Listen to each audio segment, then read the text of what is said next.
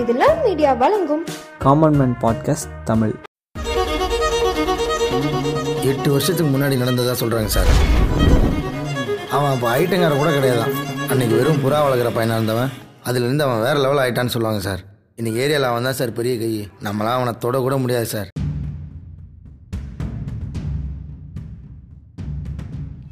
Welcome to common man podcast நான் உங்கள் நேதாஜி.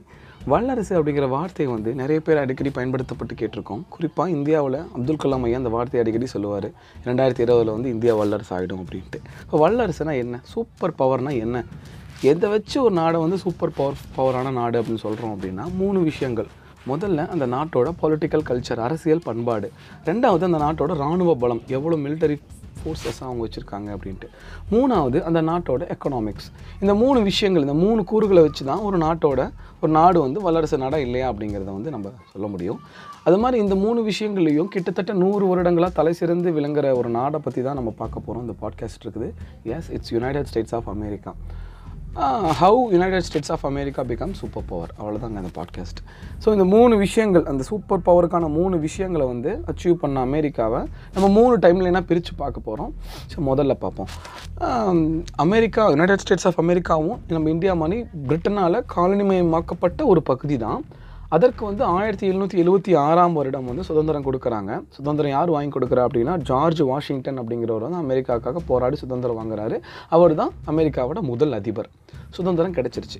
இப்போ எந்த மாதிரி ஆட்சி முறையை அவங்க கொண்டு போகலாம் அப்படின்னு சொல்கிறாங்கன்னா முடிவெடுக்கிறாங்கன்னா ஒரு டெமோக்ராட்டிக் கவர்மெண்ட்டாக இருக்கணும் அப்படின்னு டிசைட் பண்ணுறாங்க இப்போ டெமோக்ரஸி அப்படிங்கிறது வந்து ரொம்ப காமன் ஆனால் அந்த கிட்டத்தட்ட ஒரு இரநூத்தி ஐம்பது வரு ஐம்பது வருடங்களுக்கு முன்னாடி அந்த டெமோக்ரஸி அப்படிங்கிறது வந்து ஒரு பெரிய விஷயம். ஏன்னா அப்போ இருந்த நாடுகள் எல்லாமே மோனார்க்காக தான் இருந்தது. ஒரு அரசாட்சி முறையாக தான் இருந்தது. ஒரு ஹெரிடிட்டரி பேசிஸ் அதாவது அப்பாவுக்கு அப்புறம் அவங்க பையன் அவங்க பையனுக்கு அப்புறம் அவங்க பையன் அந்த மாதிரி தான் ஆட்சியாளர்கள் இருந்துட்டு வந்தாங்களே தவிர ஒரு மக்களாட்சி முறை அப்படிங்கிறது கிடையாது. முத முதல்ல ஜார்ஜ் வாஷிங்டன் அந்த விஷயத்தை வந்து பெரிதளவில் அச்சீவ் பண்ணுறாரு டெமோக்ரஸியை கொண்டு வராங்க. கான்ஸ்டிடியூஷனை வந்து ரிட்டன் கான்ஸ்டிடியூஷனாக மாற்றுறாங்க அரசியலமைப்பை வந்து ஒரு எழுத்துப்பூர்வமான அரசியலமைப்பு சட்டமாக வைக்கிறாங்க. ஸோ அவங்க பொலிட்டிக்கல் கல்ச்சரில் வந்து என்ன சொல்கிறது அவங்க பொலிட்டிக்கல் கல்ச்சர் அந்த இடத்துல வந்து ஸ்டார்ட் ஆகுது. ஸோ இதுதான் நான் சொன்ன ஃபஸ்ட்டு பாயிண்ட் வல்லரசாக ஆகிறதுக்கூடிய அந்த அரசியல் பண்பாட்டை பொலிட்டிக்கல் கல்ச்சர் அமெரிக்கா ஆயிரத்தி எழுநூற்றி எழுபத்தி ஆறுலேயே வந்து ஆரம்ப புள்ளி வைக்கிறாங்க. ரெண்டாவது ரெண்டு இது வந்து முதல் ஃபேக்டர் ரெண்டாவது ஃபேக்டர் வந்து First World War nineteen fourteen உங்கள் எல்லாத்துக்குமே தெரியும். பிரிட்டன் வெர்சஸ் ஜெர்மனி அந்த அம் அப்போ வந்து அமெரிக்காவோட அதிபராக இருந்தவர் வந்து twenty eighth president Woodrow Wilson பிரிட்டனுக்கும் Germany உலகத்தில் இருக்க எல்லா நாடுகளும் ஒன்று பிரிட்டன் சைடில் இருக்கும் இல்லை ஜெர்மனி சைடில் இருக்கும். பெரும்பான்மை எல்லா நாடுகளுமே ஈவன் இந்தியாவும் கூட. ஏன்னா இப்போ நம்ம பிரிட்டிஷோட காலனிமயமாக்கப்பட்டிருக்கும் போது அந்த விஷயம் நடந்திருக்கும். இது ரெண்டு அணிலையும் இல்லாத ஒரு நாடு யாருன்னா அமெரிக்கா தான். அமெரிக்கா வந்து ரெண்டு அணியுமே இல்லை. உட்ரு வில்சன் வந்து நாங்கள் ரெண்டு பக்கமும் இல்லை நாங்கள் நடுநிலைன்னு சொல்லிக்கிட்டாங்க. எதற்காக சொன்னாங்கன்னா உலகமே அடிச்சுட்டு இருந்த அந்த சூழல். எல்லாமே மாறி மாறி சண்டை பயங்கரமான சண்டை நடந்துட்டு இருக்க அந்த இடத்த வந்து அமெரிக்கா தன்னோட பொருளாதாரத்தை மேம்படுத்தக்கூடிய ஒரு பிளாட்ஃபார்மாக மாற்றினாங்க அந்த போருக்கு தேவையான வெஸ்ட் வெப்பன்ஸ் அதுக்கப்புறமேட்டு ப்ரிசர்வ்டு ஃபுட்ஸ் அப்புறம் மெடிசன்ஸாக நம்ம டேங்க்ஸாக உங்களுக்கு என்ன வேணும் இதுதான் ப்ரொடியூஸ் பண்ணணும் மேனுஃபேக்சர் பண்ணணுன்றல எல்லாத்தையும் மேனுஃபேக்சர் பண்ணாங்க. எல்லாத்தையும் மேனுஃபேக்சர் பண்ணி வெஸ்டர்ன் யூரோப்னு எல்லா கண்ட்ரிஸ்க்குமே கொடுத்தாங்க. எந்த பேசிஸில் கொடுத்தாங்கன்னா நீங்கள் எனக்கு இப்போ காசு கொடுக்க தேவையில்ல நீங்கள் வாங்கிக்கோங்க. பொறுமையாக எனக்கு வந்து இன்ட்ரெஸ்ட்டோட காசு கொடுத்தா போதும் அப்படின்ட்டு இது வரைக்கும் கடனாளி இல்லாமல் நல்ல வல்லரசு நாடுகளுக்கே பிரிட்டன் மாதிரி வல்லரசு நாடுகளுக்கே அமெரிக்கா வந்து கடனாக கொடுக்க ஆரம்பிச்சது.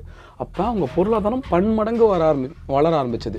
சுதந்திரத்துக்கு அப்புறம் நைன்டீன் ஃபோர்டீன் வரை சாதாரணமாக இருந்த ஒரு ஒரு ஒரு நாடு ஒரு வெறும் ஒரு டெமோக்ரஸியை மட்டும் ஏற்றுக்கிட்ட ஒரு நாடு எக்கனாமிக்கில் வளர ஆரம்பிக்கிறாங்க. ஸோ நான் செ- சொன்ன செகண்ட் செகண்ட் ஃபேக்டரை வந்து அவங்க அச்சீவ் பண்ணுறதுக்கான ஆரம்ப புள்ளி வச்சுட்டாரு யார் அப்படின்னா உட்ரு வில்சன். அபரிவிதமான எக்கனாமிக் டெவலப்மெண்ட் நடக்குது அமெரிக்காவில் இரண்டாம் முதலாம் உலகப் போர் முடிவில் வந்து எல்லா நாடும் பயங்கரமான பொருளாதார நெருக்கடி சந்தித்தது அமெரிக்காவை தவிர. ஓகே இது வந்து ரெண்டாவது. மூணாவது நைன்டீன் ஃபார்ட்டி ஃபைவ் உங்கள் எல்லாத்துக்குமே தெரியும் இரண்டாம் உலகப் போரின் முடிவு. எப்படி முடிவு கொண்டு வந்தாங்க அமெரிக்கானா? இன்னொரு விஷயம் அந்த இரண்டாம் உலக முதலாம் உலகப் போரில் அமெரிக்கா கலந்துக்கல. அதுக்கப்புறம் அமெரிக்கா கலந்துக்கிட்டு இந்த போரை முடிச்சு வைக்கிறாங்க.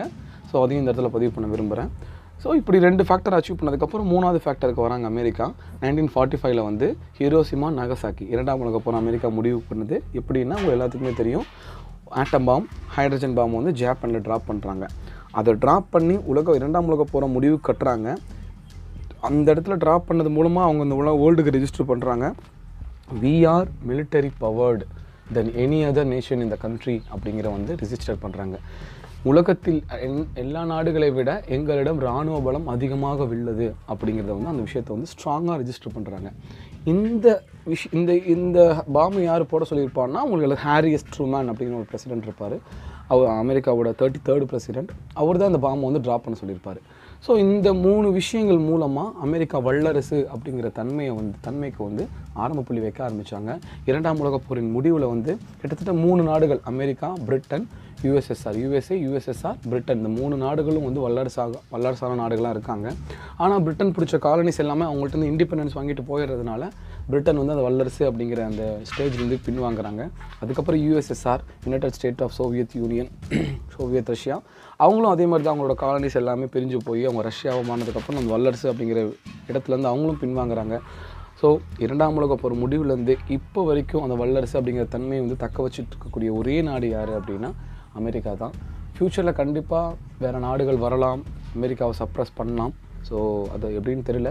இருந்தாலுமே அவங்களோட எக்கனாமிக் அவங்களோட மிலிட்டரி பவர் என்ன சொல்கிறது இந்த மாதிரி நான் சொன்ன பொலிட்டிக்கல் கல்ச்சர் அப்படிங்கிறது எல்லாமே இப்போ வரைக்கும் எந்த நாடும் நினச்சி பார்க்கக்கூடிய நினச்சி பார்க்க முடியாத ஒரு ஒரு வகையில் வந்து வளர்ந்துருக்கு. ஸோ அமெரிக்காவுக்கு வந்து அதை ஓ சப் பிரிட்டனை சப்ரஸ் பண்ணுறதுக்கு ஃபஸ்ட்டு வேர்ல்டு வார் அப்படிங்கிற ஒரு விஷயம் தேவைப்பட்டது. அந்த மாதிரி ஏதாவது இங்கே ஒரு மிராக்கிள் நடந்துச்சு அப்படின்னா கண்டிப்பாக யூஎஸ்ஏவையும் சப்ரஸ் பண்ணுறதுக்கு ஒரு நாடு வரலாம். மேபி ஃப்யூச்சரில் தான் தெரியும். So thanks for listening that's it thank you